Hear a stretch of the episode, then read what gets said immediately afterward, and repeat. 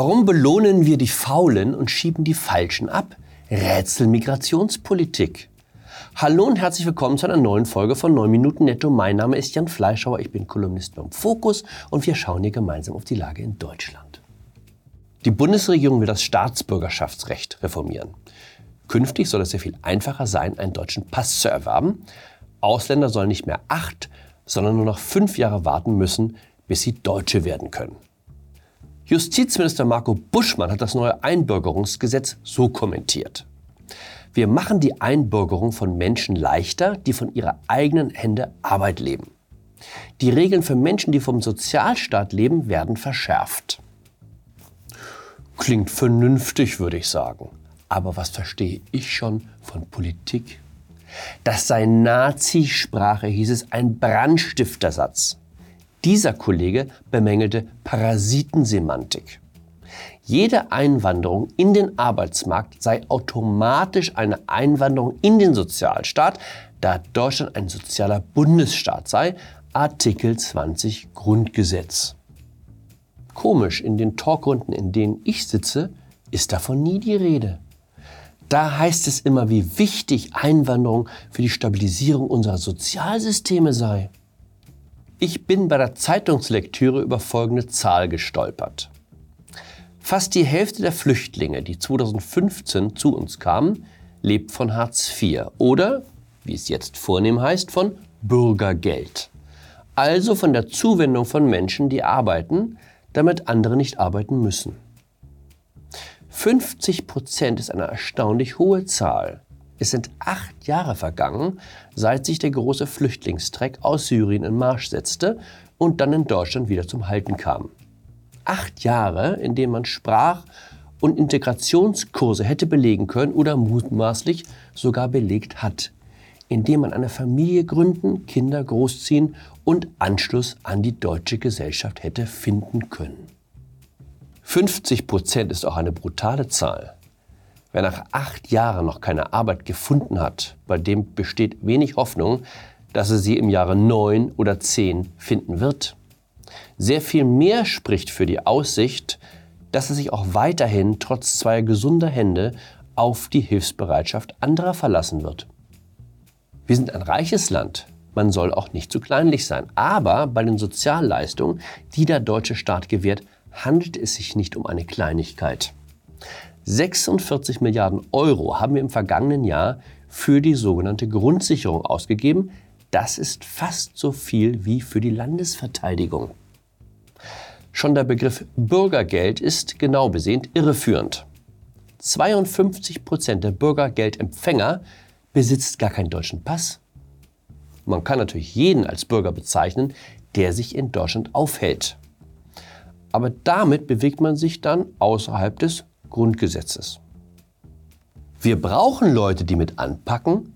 Überall werden Arbeitskräfte händeringend gesucht. Das ist ja auch das Argument, das sofort fällt, wenn es um Migration geht. Deutschland sei dringend auf Einwanderung angewiesen. Ich saß neulich beim Maischberger neben Ulrike Herrmann von der Taz. Da kam gleich der Hinweis auf die vielen Rentner, für deren Rente ja jemand sorgen müsse. Und äh, ich glaube, dass in Deutschland so die Idee ist, äh, äh, dass es eigentlich ein ganz riesiges Problem ist, wenn hier äh, Flüchtlinge bei uns ankommen. Aber in Wahrheit, das muss man in aller Deutlichkeit sagen, äh, brauchen wir diese Flüchtlinge. Denn das hat ja jeder schon mitbekommen, dass wir ein enormes äh, Problem bei den Arbeitskräften haben. Und das wird sich noch verschärfen, weil die Babyboomer in Rente gehen und keine Jugendlichen nachwachsen. Ja. Aber offenbar haben wir Mühe, den Zwischenschritt zwischen Einwanderung und sofortigem Ruhestand zu organisieren. Ich habe vier Jahre in den U S A gelebt. In Amerika kommen jede Woche Tausende über die Grenze. Daran kann kein Zaun etwas ändern. Dennoch hat die Diskussion über die Einwanderung nie die Hitzigkeit wie bei uns erreicht. Ein Grund ist, dass die U S A zwar ziemlich lax sind, was den Schutz der Grenzen angeht, aber ziemlich strikt, was staatliche Hilfen betrifft. Die gibt es praktisch nicht. Der Mexikaner, der sich über die Grenze schleicht, der muss sehen, wie er zurechtkommt. Ich glaube, wir müssen das System von dem Kopf auf die Füße stellen. Ich wäre dafür, die Sozialleistung für Zuwanderer radikal zu kürzen. Jeder, der sich legal in Deutschland aufhält, bekommt sofort eine Arbeitsgenehmigung. Im Gegenzug entfallen alle Subsidien, es sei denn, jemand ist zu krank oder zu alt, um auf eigenen Beinen zu stehen. Wir haben zum Teil aberwitzige Hürden errichtet, um Asylbewerber von geregelter Arbeit fernzuhalten. Auch das gehört zur Wahrheit. In den Ausländerbehörden klammern sie sich an die Fiktion, dass die Flüchtlinge selbstverständlich wieder in ihre Heimat zurückkehren werden, wenn der Fluchtgrund entfallen ist. Deshalb wird alles getan, um zu verhindern, dass sie hier Wurzeln schlagen. Eine der stärksten Wurzeln ist eine Arbeitsstelle. Von hier aus bilden sich Bekanntschaften, Freundschaften, Nachbarschaften. Irgendwann gehört man dazu. Weil wir nicht wollen, dass jemand dazugehört, solange wir nicht entschieden haben, dass er sich dazugehörig fühlen darf, sperren wir ihn lieber in eine Unterkunft, wo er dann den ganzen Tag an die Wand starrt. Im Spiegel stand neulich die Geschichte einer vierzehnjährigen aus dem Jemen, die in Pinneberg ihre neue Heimat gefunden hatte. Das Mädchen hatte alles richtig gemacht. Sie war wissbegierig, zielstrebig, fleißig. Sie hatte in Windeseile Deutsch gelernt. Sie war zur Schülersprecherin gewählt worden.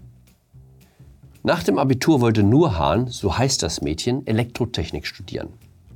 Der Markt an Elektrotechnikern ist in Deutschland leergefegt. Dann kam sie eines Morgens nicht mehr zur Schule.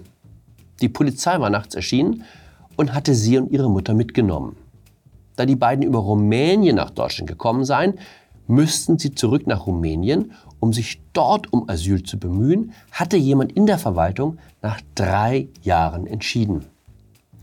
Was ist das für eine Politik? Warum drei Jahre investieren und dann wegwerfen, schrieb die Klassenlehrerin an die Behörde. All die Rufe nach Integration und Fachkräften sind nichtig, wenn wir uns diesen Fall anschauen. Warum es immer das Mädchen aus dem Jemen trifft und nicht den Tunichtgut aus Gambia? Ganz simpel. Weil es viel einfacher ist, die ordentlich integrierte Musterschülerin in die Abschiebemaschine zu setzen, als den Unruhestifter. Die Musterschülerin muss man nur an der Haustür abpassen, wenn sie vom Unterricht nach Hause kommt. Die Ausweispapiere liegen selbstverständlich griffbereit in der obersten Schublade im Flur. Sie hat auch nicht ihren Namen vergessen oder wann sie geboren wurde oder aus welchem Land sie stammt. Sie will ja hier ankommen, also hält sie sich an die Regeln. Das wird ihr dann zum Verhängnis. Da ist der Drogenhändler aus Gambia, der im Stadtpark seinen dunklen Geschäften nachgeht, cleverer. Stammt er überhaupt aus Gambia? Das soll man ihm erstmal nachweisen. Und wenn es gelingt, dann wird seine Botschaft schon dafür sorgen, dass er Deutschland nicht so schnell verlässt. Warum jemand zurücknehmen, der in Deutschland doch sehr viel besser aufgehoben ist als in seiner afrikanischen Heimat? Wir belohnen Menschen, von denen wir uns Unterstützung erwarten, fürs Nichtstun. Und wenn es darum geht, Leute wieder loszuwerden, die sich bei uns nicht aufhalten dürften, schieben wir die Falschen ab. Viel verrückter kann es nicht mehr werden. In dem Sinne, bleiben Sie großzügig, bleiben Sie Realist, bleiben Sie mir gewogen. Ihr Jan Fleischhauer.